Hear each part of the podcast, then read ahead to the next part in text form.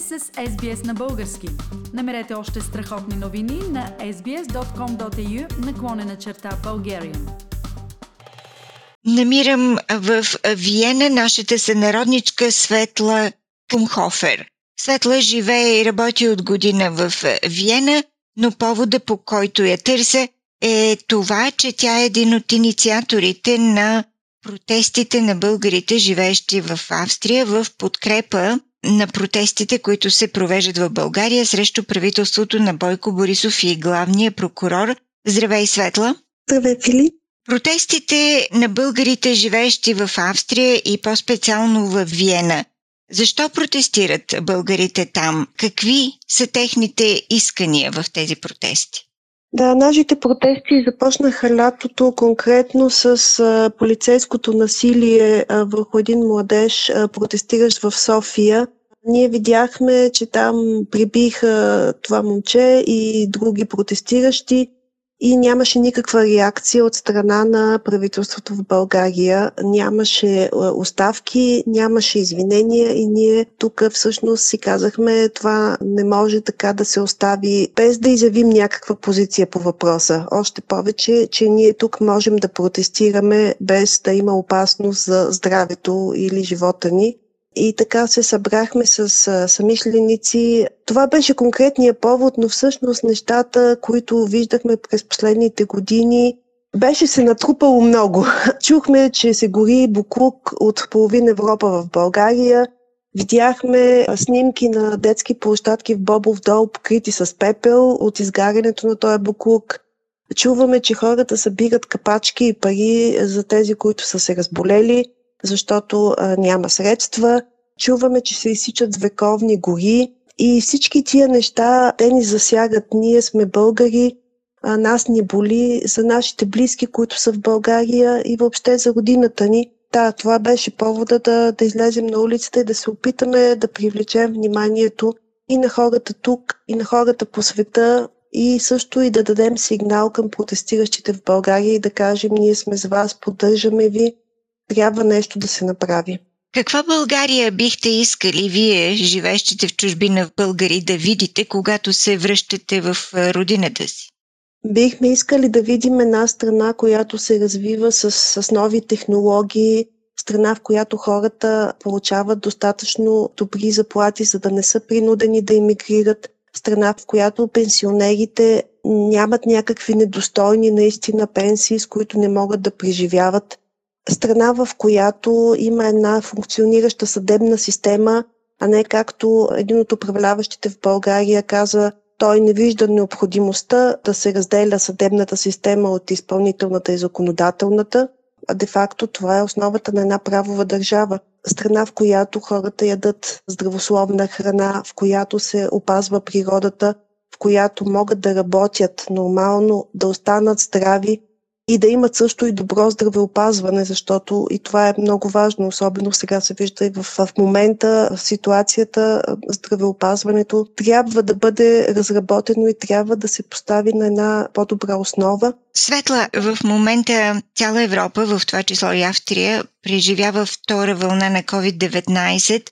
В каква форма протичат вашите протести в момента или те не се провеждат вече? Всъщност лятото имахме една серия от протестни шествия, които бяха много вълнуващи, много а, силни а, като емоция, в която ние се опитахме не само да минем по улиците на града, но и това да го покажем в България. Свързахме се там с, с медиите, за да ни видят, за да ни отразят, за да достигне това, което искаме да кажем нали, и до протестиращите в България.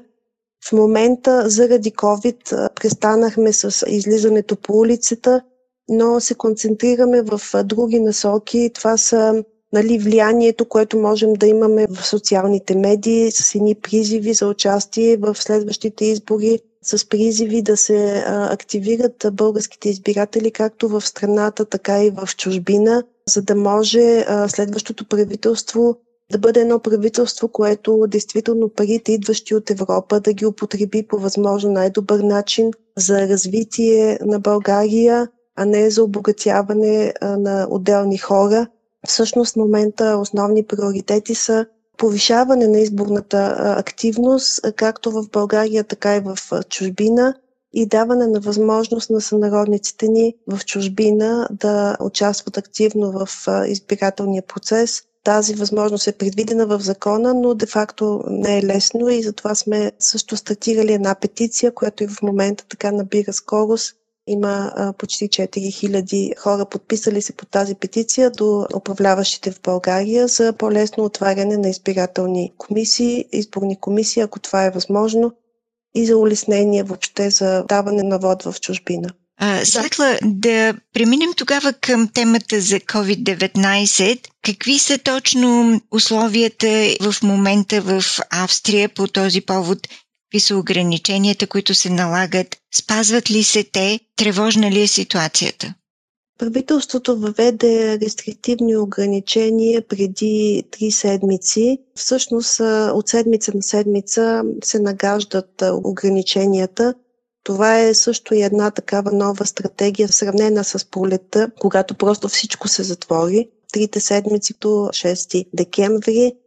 В тези три седмици бяха затворени всички заведения, всички магазини, освен тези за хранителни стоки и а, работещите бяха призовани и фирмите по възможност да се работи в хоум офис. След това се отворят магазините, но не и заведенията за хранене. Доброто в това е, че има точна стратегия, има нагаждане също на стратегията спрямо числата на заболелите, има прозрачност и хората се доверяват на тези действия. Много голям процент от хората спазват мерките, които правителството предлага и предписва. Ти самата, лично твоя живот, промени ли се от пандемията? Да, промени се, разбира се, както на всеки от нас предполагам. На пролет, особено когато имахме дълъг локдаун, всеки беше в къщи много повече време, отколкото сме свикнали в днешно време. Това а, до някъде беше и положително, както и сега е така, защото се видя възможността чрез Home Office да се а, приобщи повече семейството в живота ни, защото това ходене на работа и връщане само вечерта да си вижда човек с децата си не е само положително. Всъщност се видя, че може и по друг начин. Може да се работи от части от вкъщи, работата върви не по-зле и всъщност това е, може би, една положителна тенденция за по-нататък или нещо, което бихме могли да запазим. Да, човек е повече вкъщи. Аз живея наблизо до една много голяма гора и а, много по-често имах възможността да бъда там и да бъда в директното си обкръжение, а не в а, масовия транспорт в града. Липсват ли ти социалните контакти? Ти работиш с много хора. Разбирам, че си архитект и project менеджер. А как се справяш? По-труден е, разбира се, контакта чрез социални медии, отколкото директния контакт.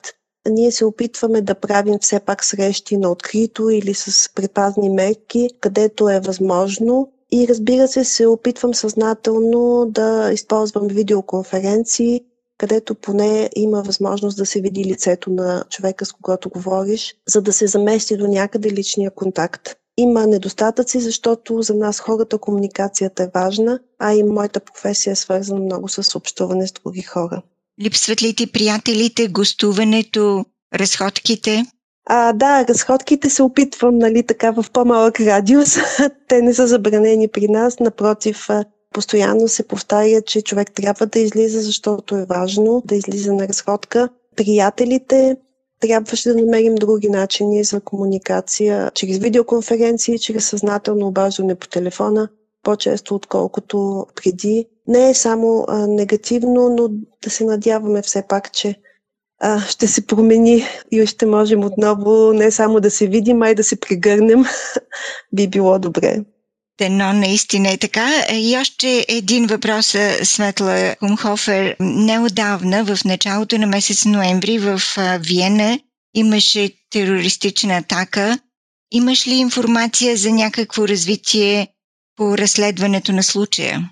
Всъщност официалната информация е, че атентаторът е бил отделно действаща личност, т.е. е бил сам. Разбра се, че той е живял и отраснал в Австрия, така че тук усилията на правителството са в две насоки в съзнателното приобщаване на иммигрантите от второ поколение към обществото, за да не се създава среда за, за насаждане на такива радикални идеи и също тези центрове, които отчасти ги има, където се извършва тази радикализация, така са обект на внимание повече. Това, което беше една положителна случайност по време на атентата, е, че Двамата герои на тая нощ бяха също мюсюлмани, също иммигранти или родителите им са били иммигранти. Това бяха двама случайно присъстващи хора, които са били на место происшествието и които с опасност за живота си са спасили минувачи или наранени хора.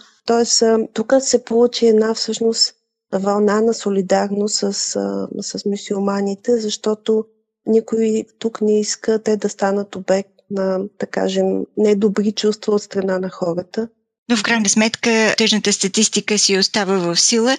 Самият терорист е бил убит от полицията по време на атаката, но той е успял да отнеме живота на 4 души и над 20 души са били ранени, някои от тях доста критично. Да, така е, за съжаление, да. Светла Кунхофер, благодаря много за участието в нашата програма тази вечер. Искате да чуете още истории от нас? Слушайте в Apple Podcast, Google Podcast, Spotify или където и да е.